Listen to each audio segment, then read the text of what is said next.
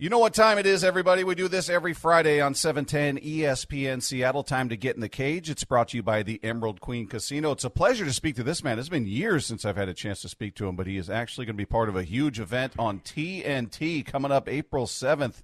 TNT bringing one championship to the fold. And a man that'll be part of the headlining crew, along with Demetrious Mighty Mouse Johnson, is the underground king himself, Eddie Alvarez, who's with us now. Eddie, how are you, man? I'm excellent, brother. Any better, I'll be you. well, man, it, it's good. It's been a long time since I've had a chance to speak to you, and you've, boy, you've gone through a couple of promotions since last uh, we spoke. But uh, you, you've you've got a huge card coming up April seventh. TNT. First of all, just give me your thoughts. Uh, one championship making their debut on TNT. What a what a huge thing. What a huge uh, level of exposure that's going to be. Yeah, so when I signed with One Championship, I, I left I left uh, my the older promotion that I was with, and I signed One Championship. And um, my, the only thing I envisioned was uh, coming here to America, and whether it was whether it was via television, and then next bringing the actual promotion here. But step one, we're going to get out of the way. We're going to be on primetime television April seventh, and um, they'll they'll make their debut here and then once everybody sees the level, the level of the fighters, the level of the promotion, and what they bring to the table, uh, I, I really feel like it's going to be an, an every week thing on TNT. Um, so I'm excited. I think the fans should be excited, and um, one championship excited. We're ready to put on a show.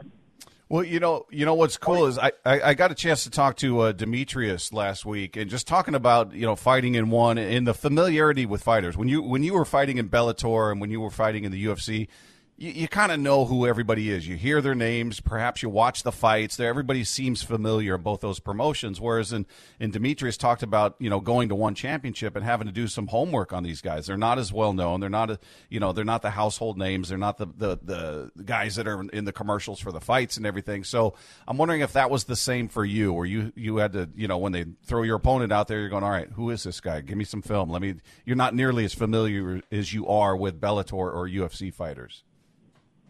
No, you're not. And different parts of the world have, uh, you know, are are stronger suited at certain martial arts. Like parts of Thailand, some of the guys been fighting since they were, you know, three years old doing Muay Thai. So they're going to be experts and specialists at other things where depend on the region of the world they live. So um, you have to keep that in mind as well. So yes, there's not much tape, but a lot of times you're going to have to rely on your experience, like uh, DJ as well as myself. You're going to have to rely on your experience to be able to adapt and adjust. Sometimes, a lot of times, Plan A doesn't get it done, and you got to resort to Plan B and Plan C, and um, that's where your experience comes in. The, your ability to pivot, adjust, and and still execute. You know, even though things you know aren't what you thought they'd be. You know, the, I, I, think the one misnomer for a lot of people is that the fact that they're not as familiar with some of these names, they haven't heard them the way they have again with UFC and Bellator fighters, is that they feel that it's a step down, that there's a there's a big gap in talent. And I've talked, as I said, Demetrious and other fighters talking to you. That's not true. They, they, they may not be household names out here, but the level, the skill level is is uh, is not far from what you faced in the UFC and Bellator. Is that? Would you say that's accurate? It's incredible, and and I I fought all around the world, and I fought um, even in my gym. We have guys come in from all around the world, and the majority of the guys, the best guys in the world that I fought, are virtually unknown. They're in the, they're in the foothills of Brazil. Um, they're they're in the hills of Dagestan. Um, you know, virtually unknown. I had some of the hardest uh, rounds against guys who um, they just were not known yet. They weren't pushed. They weren't marketed yet. But and I was that guy. You know, I was the guy, and that's why my name remains to this day the Underground King. Because I, I, for a large part of my career, I was unmarketed, unpushed, not not in the largest promotions per se. But I always felt inside I, I was the best in the world. So, um, for me, uh, sometimes we all, uh, fans and even fighters included, we get mixed up and think that what is the most popular happens to be the best um, fighter, and and neither one have anything to do with the other. It, it, you know what's interesting is I, I, read an article the other day, and you there were some comments from you. I think it might have been an interview from January where you were talking about yourself, saying, "I'm not great at anything. I'm not a great wrestler. I'm not a great at jujitsu. I'm not a great striker. What what have you? Is that really how you feel? Were you being sarcastic? Because I, I would say your striking is is well above average. I'd, I'd say you're a very good striker, you, you, uh, and your wrestling has been been talked about. Is that was that sarcasm or was that your real evaluation of yourself? That, that's my true assessment of myself. I think I think there's guys who did martial arts for a lifetime and uh, they've studied it for a lifetime, like one martial art, whether it's jiu-jitsu or wrestled their whole life or did striking their whole life. I haven't did any of these like my whole life per se, or studied them since I was a kid. I was in and out of wrestling. I was in and out of boxing. I was um, I got introduced to jiu-jitsu when I was around 18 years old, and uh, you know I don't think I'm an expert at anything, and uh, it could be you know I don't know. Maybe it has something to do with my humility, but some, you know, I, I'm a realist, and uh, I, I just kind of, uh, I'm always looking to improve, and and I'm not a perfectionist, but I know that uh, there are guys that me. I'm not the best in the world at any one art. I'm not, and I'm just. Uh, I'm not going to be able to go to the Olympics and win, um, win in wrestling. I'm not going to be able to go to. Um, the the Abu Dhabi trials and win win the jiu-jitsu tournament tournament there. Um, I'm just not going to be the best in the world at one particular thing. But I know that when it comes to fighting, there's a lot of intangibles that are involved, and I have all of them. I have every single one of them, and um, that's what that's what allows me to win fights at the highest level. It's not my expertise in one particular art. Where where would you say you're most comfortable though? If if you could if you you go into the cage and I know it's different for every opponent based on their strengths as well, but do you feel like man if if I I stay on my feet that's where I've got the most level of comfort or if we can get this down and grapple, I feel really com where where where do you not being an expert, okay, I'll give you that even though I think you're underselling yourself, but where would you say you're most comfortable? Um if I'm if I'm if I'm on top of anybody, I take anyone down and I'm on top of them um, I'm going to be the biggest problem for anyone um, out there. And um, I don't do it enough. I mean, I I enjoy fighting so much that sometimes the moment gets ahead of me, and I forget that I can be very dominant in another place. So um, a lot of times I'll get wrapped up into a, a fist fight or or a striking war when um, my training partners, my coaches, and even myself know that if I took a fight to the ground, that I can easily dominate uh, a guy who's actually doing well with me on the feet. So, um, surprisingly, uh, and a lot of people would know I have a very good jiu-jitsu, very good top side jiu-jitsu, and uh, I, I probably should do it more often, but I, I don't. And I think fans fans are very happy that I don't. yeah, you're never in a dull fight. That's that's absolutely a certainty when uh, people tune in to see Eddie Alvarez fight. That's who we're speaking with. The Underground King will be making his his uh, TNT debut with the One Championship, third fight in in uh, for the One Championship promotion, but the debut on TNT April seventh. Uh, looking forward to that. Uh, Demetrious Johnson on the card as well. It's going to be a fantastic night. Uh, it, it, you know, what's interesting is before this conversation, Eddie, I was I was going back and looking because I as I said, it's been years since I talked to you, but you your first fight was in 2003. Your first professional fight. You've been at this a really long time. So, uh, is there an end date for you? Have you put any markers out there that says, all right, I, I don't want to fight past uh, 38, 39, 40, or a number of fights? Where do you, do you have any any sort of uh, goals before you, you get out of this game? No, I never I never had a goal per se to be in the game. You know what I mean? I, I saw um, never did I say, oh, I'm going to fight for the rest of my life. I just kind of I was following something I was passionate about, and then it, then it, and I found myself in front of 75 people fighting at a basketball gym, and I, and I think I paid like two hundred fifty dollars to fight my first fight. So at 18, I was in a I was in a situation that seemed like a dead end, and uh, it, it blossomed into a career where you know where I made, I made millions of dollars, and I, and I and I was able to travel the world and collect world titles and, and do a lot of great things. So um, I'm not going to start setting plans now. I love what I do. I love my process. I love my everyday life, and uh, fighting allows me to live uh, a life that I, that I you know could have only dreamed of.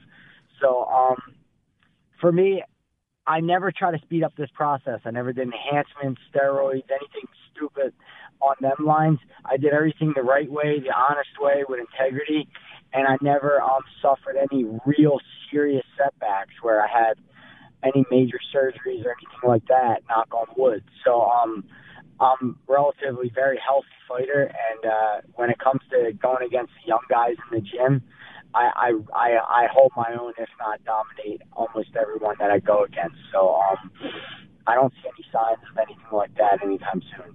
Is is there anything at 37 now that you look at and say, "Man, when I was 27, I used to be able to do this, or I used to be able to do that." Is there anything just physically? I asked the same thing of Demetrious, who's in his 30s as well, and you guys are are, are you know legends of the sport. But the sport is brutal. It takes a takes a toll on you physically. Is I mean, you I'm telling you, like you don't know. But is there anything physically you just go, "All right, I I, I used to be able to do that. I can't do that anymore." This is a loaded question, man. Hold on, give me give me two seconds. I think I have an answer for this. That is a crazy loaded question. Um, yeah, yeah. I at 20 and 20, I used to be able to like go outside and and change my own oil, and I used to be able to do. I used to be able to do housework and do my own uh, fixing of my own house. I physically can't do that anymore because I just don't want to, and I have the money to pay someone. So they're, they're, they're the things that I can't bring myself to to physically do. I could do them, but I just won't.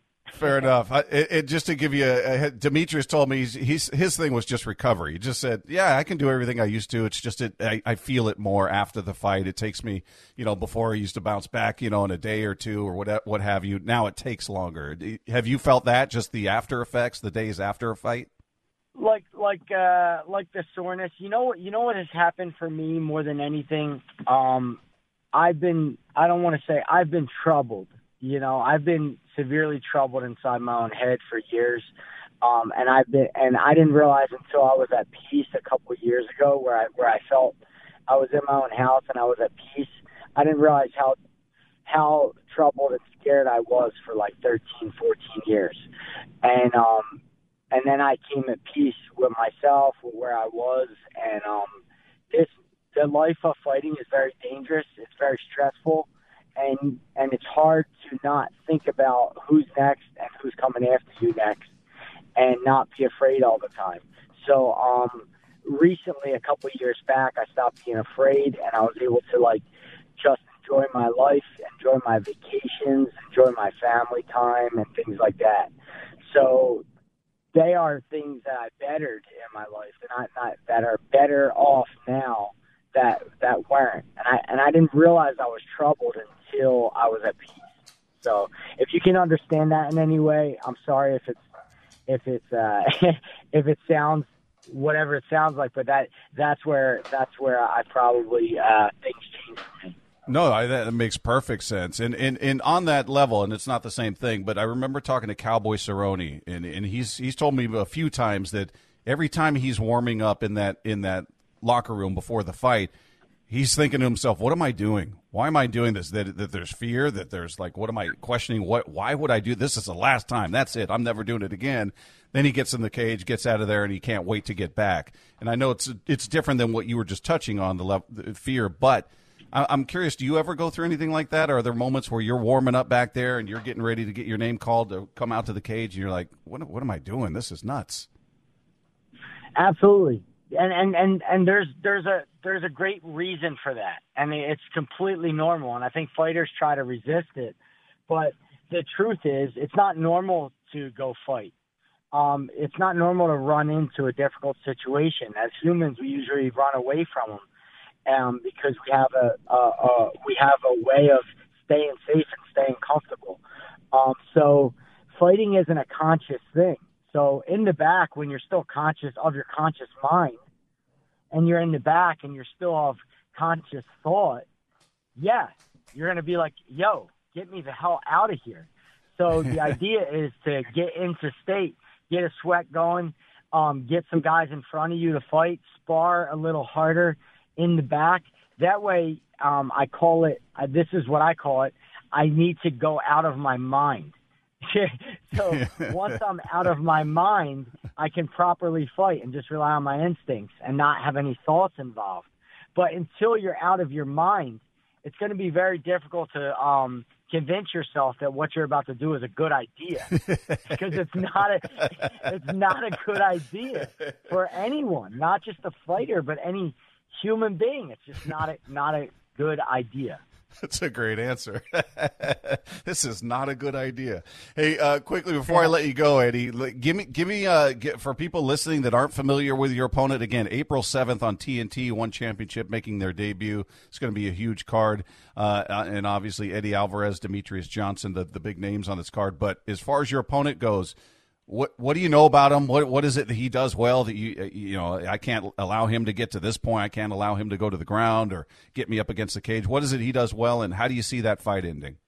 Yeah, I think I think he's a uh, he's a bigger guy and he has a, a more range than I do, and he trains with one of the best you know best striking teams in the world. So I can't allow him to keep range and pick his kicks like throw his kicks and and and allow them to keep landing that could that could cause a toll. And he has decent grappling, so um, I just got to stay away from them kicks, get inside, and uh, and make sure I touch him with my right hand. When um when I hit people with my right hand, the whole fight changes, their whole demeanor changes, and and and um I win fights. So it's just a matter of getting inside and um and making sure I touch him uh, very fast and very violently in, in the beginning of the fight. I can't can't wait for the card. April seventh on TNT, one championship making their debut. The Underground King is Eddie Alvarez, and he'll be in action that night. Man, it was great to catch up with you again. And the beauty of this conversation, Eddie, is it's not during a weight cut. Usually they give you a, you have to do all your media the week of the fight, and you guys are drained and you're not in a great mood. I'm glad I got to talk to you when you're not cutting weight. This is this is beautiful. I'm glad. I'm glad I'm not cutting weight ever again. So that's awesome. Eddie, I, I, wish you the best, my friend. Thanks so much for taking the time, and, and best of luck to you. I hope to talk to you again. Anytime, brother. Thank you.